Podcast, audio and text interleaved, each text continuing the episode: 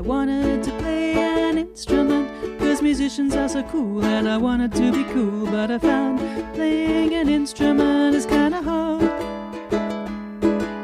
I tried the harmonica, but I really sucked. I tried the guitar, but my fingers couldn't do it. I was ready to give up. Then I saw a little instrument in the shop. It didn't cost too much, so I gave it a shot. Now I play all the time, and my friends do too. And who knew?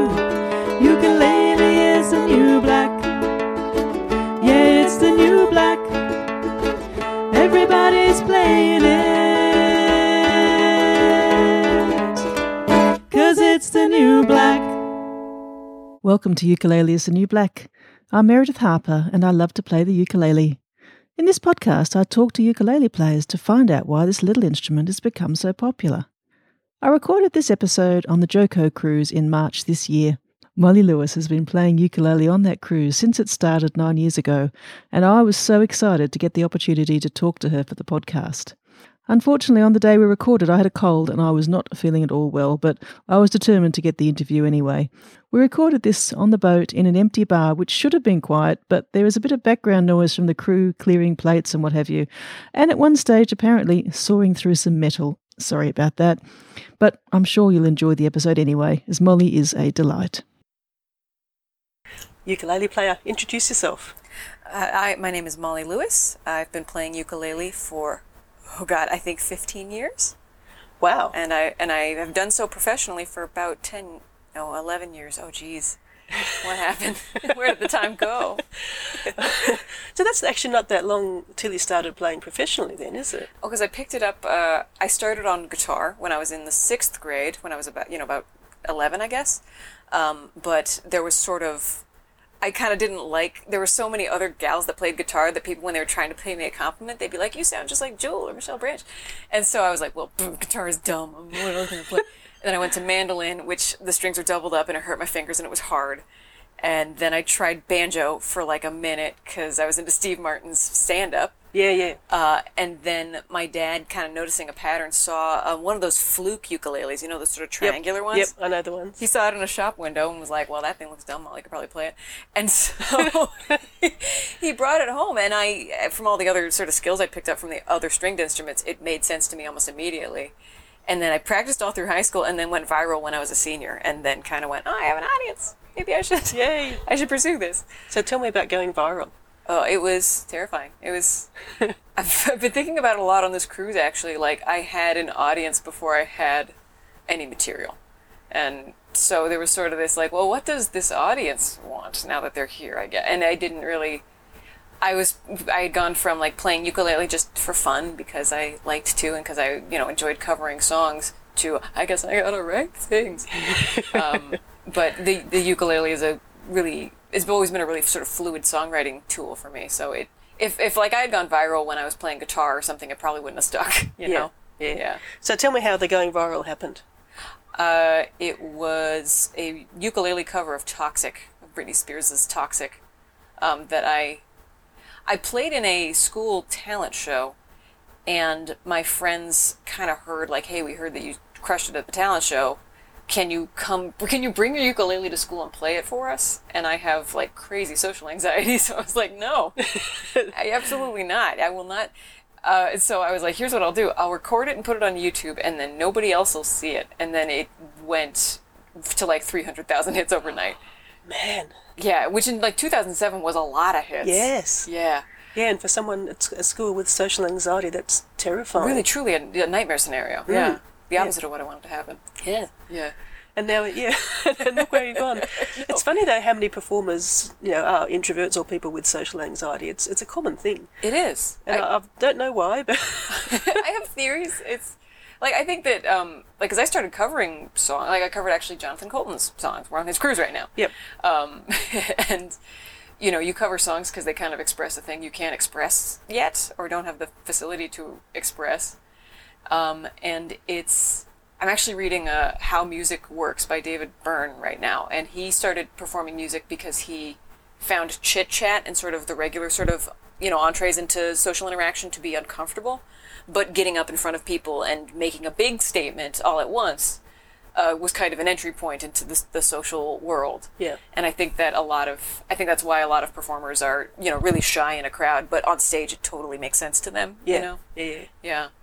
And I think that's what's delightful about, I think that's actually why a lot of people take to ukulele is it's a fairly, it's a fairly easy thing to take on because the strings are soft and, you know, it's, the chord shapes are pretty gentle on the fingers. Um, and it allows you to kind of express a new thing in a new way. Yeah. Yeah. Yeah. At least that's been my experience as an It's, anxious person. What they call, I think, economic terms, low cost of entry. Right. yeah. There's a low barrier. Yeah. For sure. Low barrier to entry. That that's good. That's what it is. Yeah. Yeah. And so, um, yeah, because because we are on JoCo Cruise. Yes. So the Jonathan Coulton song you covered. Can, can you do it without without? Can you do it from memory? Um, I might be a little shaky on the words. Um, because uh, what what happened was, to my friends were like, "We heard that you did a Britney Spears song and crushed it. Can, is there video? Does video exist?" And I went, "No, video does not exist. And it will never exist. It will never exist." Because my mom tried to take a video. And so I introduced the song and I go, here's a song by a songwriter named Jonathan Coulton, who I know you have not heard of, and it's about everyone's favorite Scientologist. Here it goes. Oh, yeah.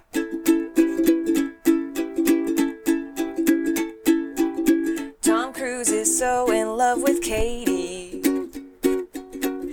Least all his people tell him so. And then the video was over.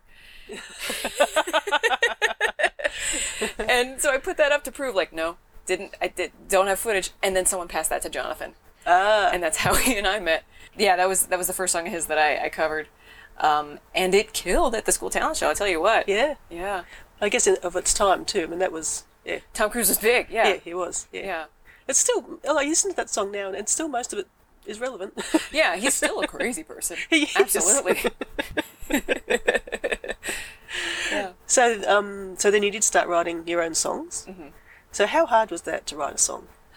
It it came kind of in pieces. I actually wrote a terrible slam poem first. I went to a poetry slam at a city college, and you know, it's a lot of. It's just kind of like, have you been to a poetry slam? No. it's I don't know how to describe it. It's kind of it's kind of like a rap. It's it's I, I want to say it's it's like the spoken parts of Hamilton a little Okay. bit, but without without the theme or the focus. Um, Right. and it's just like a lot of I, I can't even do it right now. That's how bad I am at slam poetry. Um, but it's really about the emphasis and things that kind of vaguely rhyme s- keep in quarter time like it, and it was and this it was garbage i think in retrospect but i was like 17 and went that's amazing a new form of expression and so i tried to write a slam poem and then went this is terrible and will never see the light of day wait i have a ukulele what if i set it to music so i made it rhyme and then i wrote a song about myspace which is another very timely uh, reference I don't think we remember what MySpace is anymore, do we? no and it seems quaint now given Yeah. like facebook is taking over the world Yeah. like the idea of yeah it, and people have asked me if i would write that song about facebook but it doesn't, doesn't feel right No, no, and it's sort of the moment's past, hasn't yeah it? Yeah, I think so Yeah, yeah. yeah But you wrote some more songs after that, I know. i did um, i wrote the first song idea i had actually i thought to my there, it was about um, the astronaut lisa nowak who um, she was in like all over like the headline news kind of cnn like before 24 hour news was absolute garbage uh, she was in love with another astronaut and stalked his girlfriend out of just sort of jealousy and had uh, she like it just I found her story so compelling because clearly she had a plan and she was an astronaut, so she was a bright person who had gone crazy, and I thought that was amazing. And I remember thinking to myself, Jonathan Coulton should write that song. I wish that he would. And then one day the couplet that keeps the chorus together came into my head while I was I remember opening my locker and going, Oh, oh, I have to write that song. sort of like I've been kissed by the muse, oh no. Um, and so uh, that song's called Road Trip, and that was the second song that I wrote. And around that time is when I met Jonathan, who kind of endorsed my songwriting ability in a way that made me go, "Oh, I should maybe continue to do this." Yeah, yeah. You know, the, the these him and Paul and Storm, who are professionals, like this is they endorse my ability, so it- You- you- there must be something don't there. suck. Yeah. Yeah, I don't suck as much as I feared I did.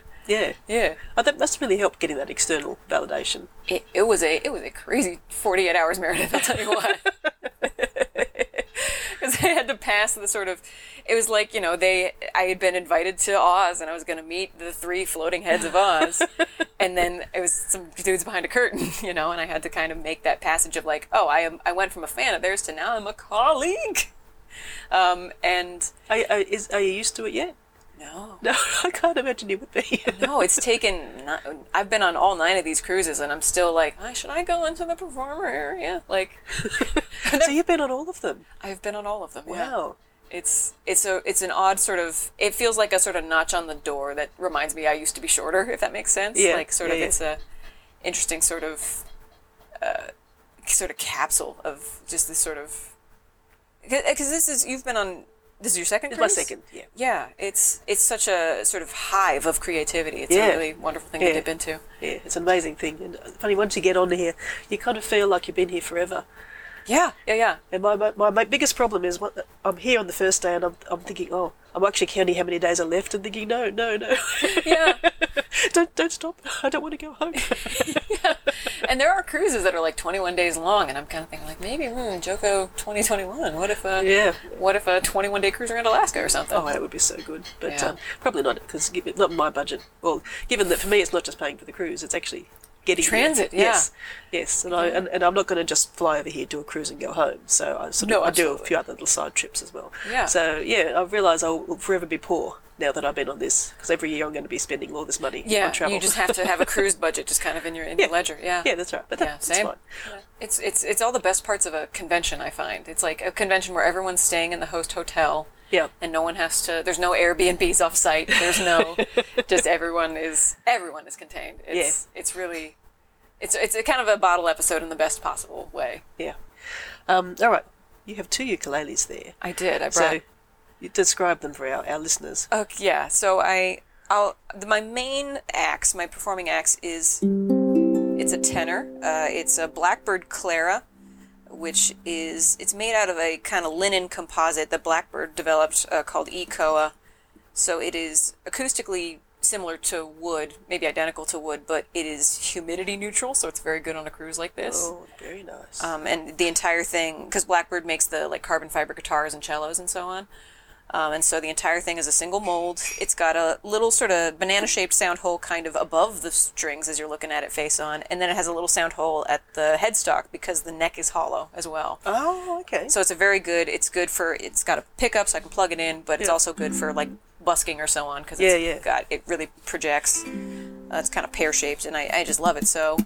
Um, and then the other one I brought is my soprano uh, Waterman. That's what that sounds like. And it is, uh, imagine like a ghost ukulele. Like, this, on a cruise, very much like this. A ukulele was murdered. Um, so It, it is completely transparent. it's completely transparent. I removed the little maker sticker in the back because I got it wet, which you're supposed to do. It's a waterproof ukulele. Um, but uh, it's a couple years ago on the cruise they gave away plastic ukuleles, and I went, mm, "That's not a bad idea." yeah. Um, Although, yeah, and I've still seen a few this year. A few people wandering around with, with their blue ones. The, yeah, the blue ukuleles. The blue is what we called them. so that's that's what that sounds like. Um, and that this is just kind of my party, you know, my party uke. I don't want to bring the gigging yeah. instrument And out on the pool um, deck. I will probably get a photo of that, which I can put up. Yeah, yeah, yeah. Yeah, remind me, I will forget to do. It looks like tweed almost. It's there's Yeah, I sort of a crosshatch quality to the front of it. yeah, I would have thought that that was that was wood from a distance from, from here, from two feet away. That looks like wood. It's amazing. Yeah. So, um, would you like to play something on that? On the on the big one. Yeah, on the big one. Yeah. Mm, what would be sort of what what any requests? Oh. How about Johnny Dick Legs? Oh, okay. Oh, what key? What key do I do Johnny Dicklegs in?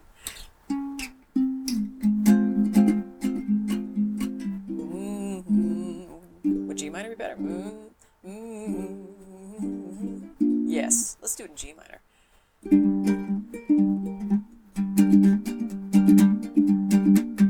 Since the sun came up this morning, there's a rumor going round there's a brand new sheriff who just hobbled into town.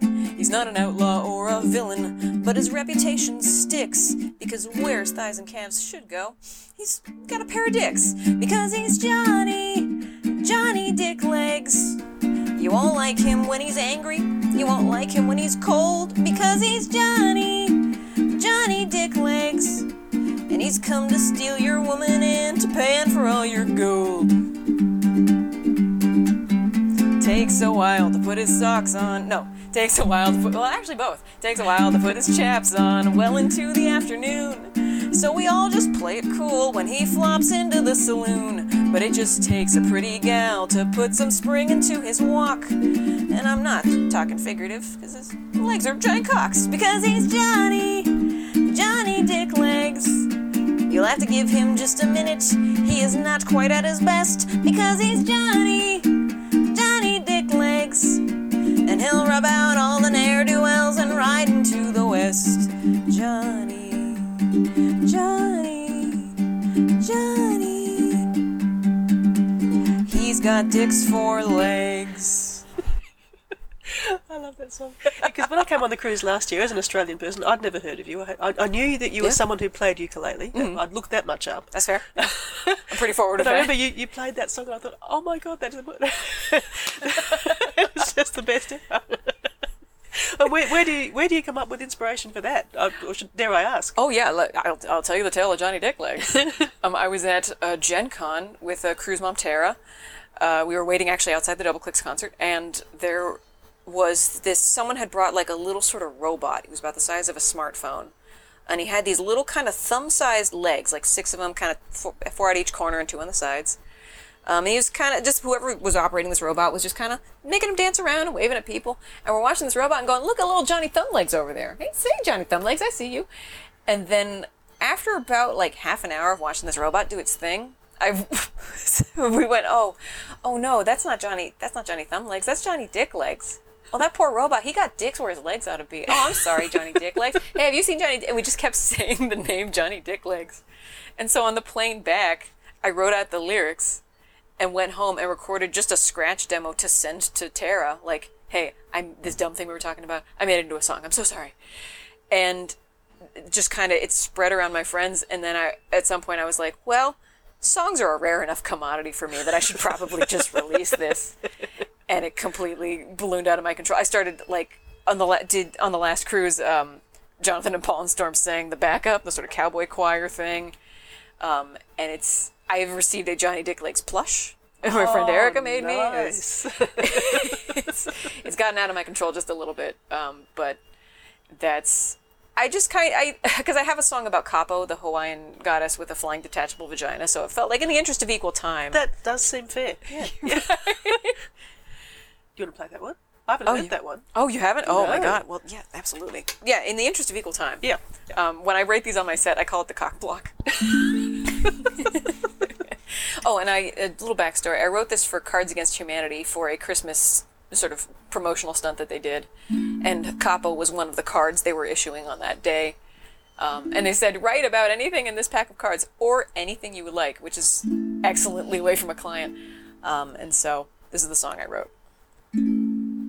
Just in time for the holidays with shopping on our brains. Amazon let us peek at the future with their freaky robot planes. And the public was nervous, but intrigued. Their reaction seemed to say that flying things bringing you presents is okay.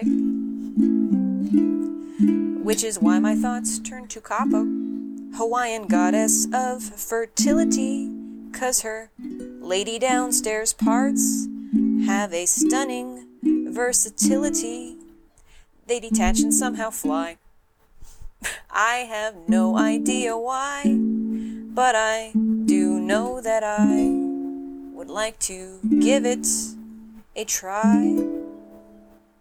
A remote flying vagina is just the thing I need to take down the patriarchy. Satisfaction guaranteed. I cannot think of any part of me that I hold any dearer. But her face used to be hard to see without use of a mirror. So get ready, dudes and ladies. My vagina's on the hunt.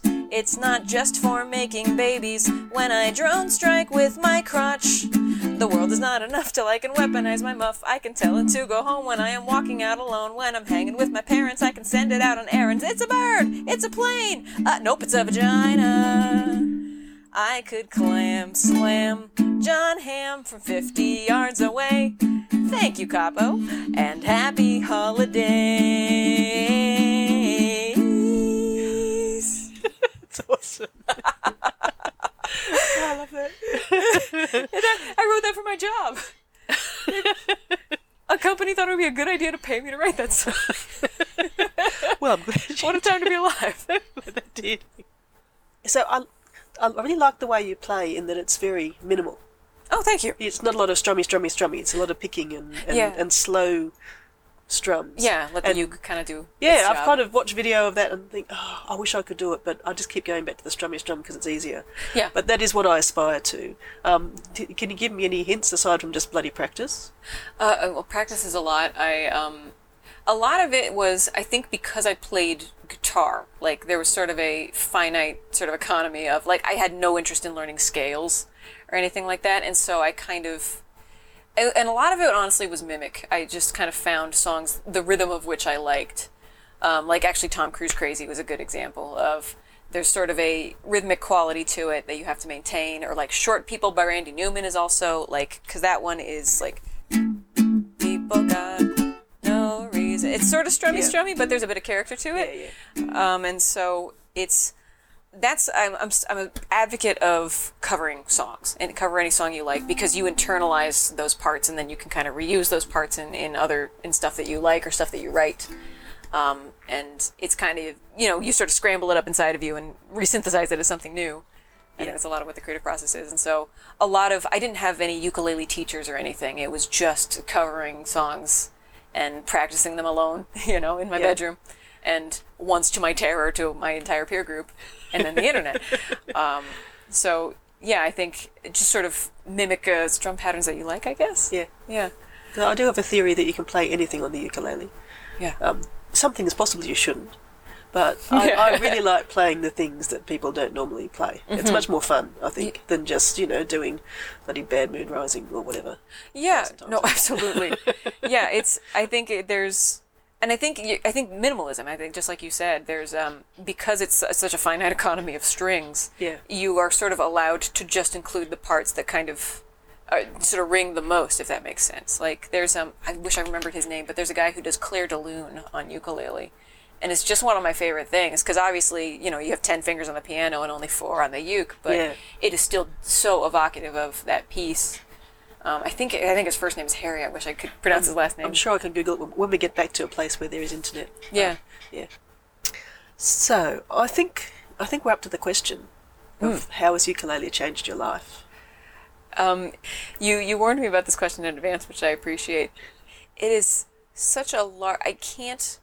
It's to the point that I can't imagine my life without it. You know, like because up until the point that I picked up ukulele, I didn't feel like I was good at anything, and I I knew I was bright. I knew I had kind of artistic kind of ambitions. Um, I knew that someone was sawing through a metal wall right behind me as I'm talking. Yeah, that's really odd. I'll kind of do this.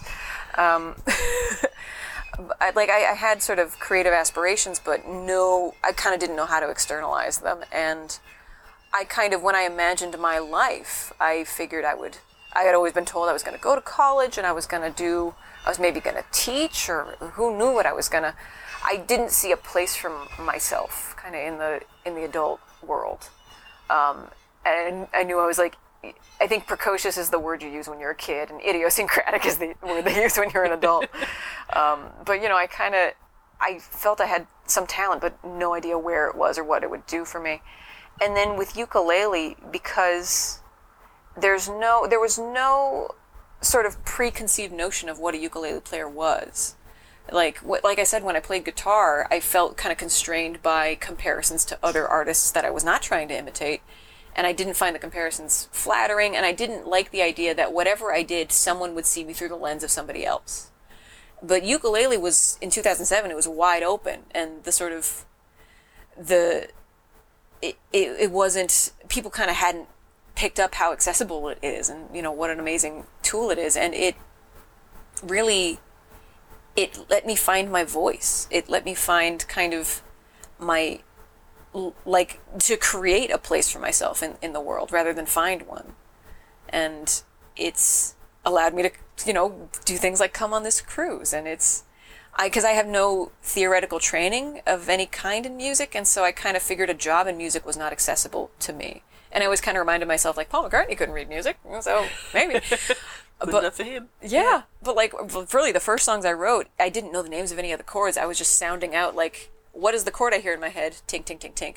Oh, that's a that's a that shape. Write that down. Um, it broke. It removed like not just creative barriers, but just kind of existential barriers for me. Um, which feels like a that feels like a really deep and big answer. I, I like the deep and big answers. Okay, 'cause much better than someone who says, "Eh, yeah, not really." I really prefer I really prefer the harpsichord. yeah, no, the the ukulele has I I have yet to measure the ways it has changed my life. Wow. I might. We might do this again in a few years' time and see if you've got another answer. Yeah, I'll be like, fuck ukuleles. I'm all about the I'm all about the bass now. Play the upright bass. No, don't do that. Don't No, I won't. I, I can't see. I'm I'm in too deep now. You are, yeah. and you're so good at it. Why would you do anything else? It's, it's true.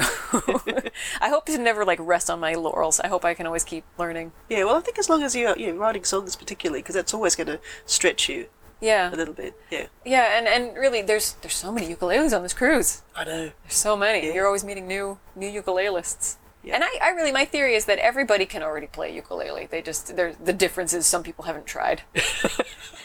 I like that. That is good. Excellent. Well, that's a good place to stop. Um, thank you, Molly, so much for being on the podcast. It's been a great pleasure. Thank you for having me. Ukulele is the New Black is produced by me, Meredith Harper. I wrote the theme tune and it was performed by me, Jasmine Fellows, Jeff Skellums, and Jim Croft. Graphic design is by Seb Carrero. Episodes are released every second Monday and you can subscribe on iTunes or pretty much anywhere podcasts are found. Our YouTube channel has a playlist of songs relating to each podcast episode. Check it out to hear more of Molly's songs. Want to support the show? Please subscribe. Give us a review on iTunes, we love reviews, and go to the website ukuleleisthenewblack.com to donate via PayPal or to buy a t-shirt or a water bottle or a sticker or who knows. I'll be back in two weeks with another episode recorded on the JoCo cruise. Cause it's the new black. Um, but the rest of the song uh, goes, and while he thinks that she's a very special lady. No, oh, no. Since I've become his friend, it feels awkward to play it. So I You practice don't very have much. yeah. Cause it's the new black.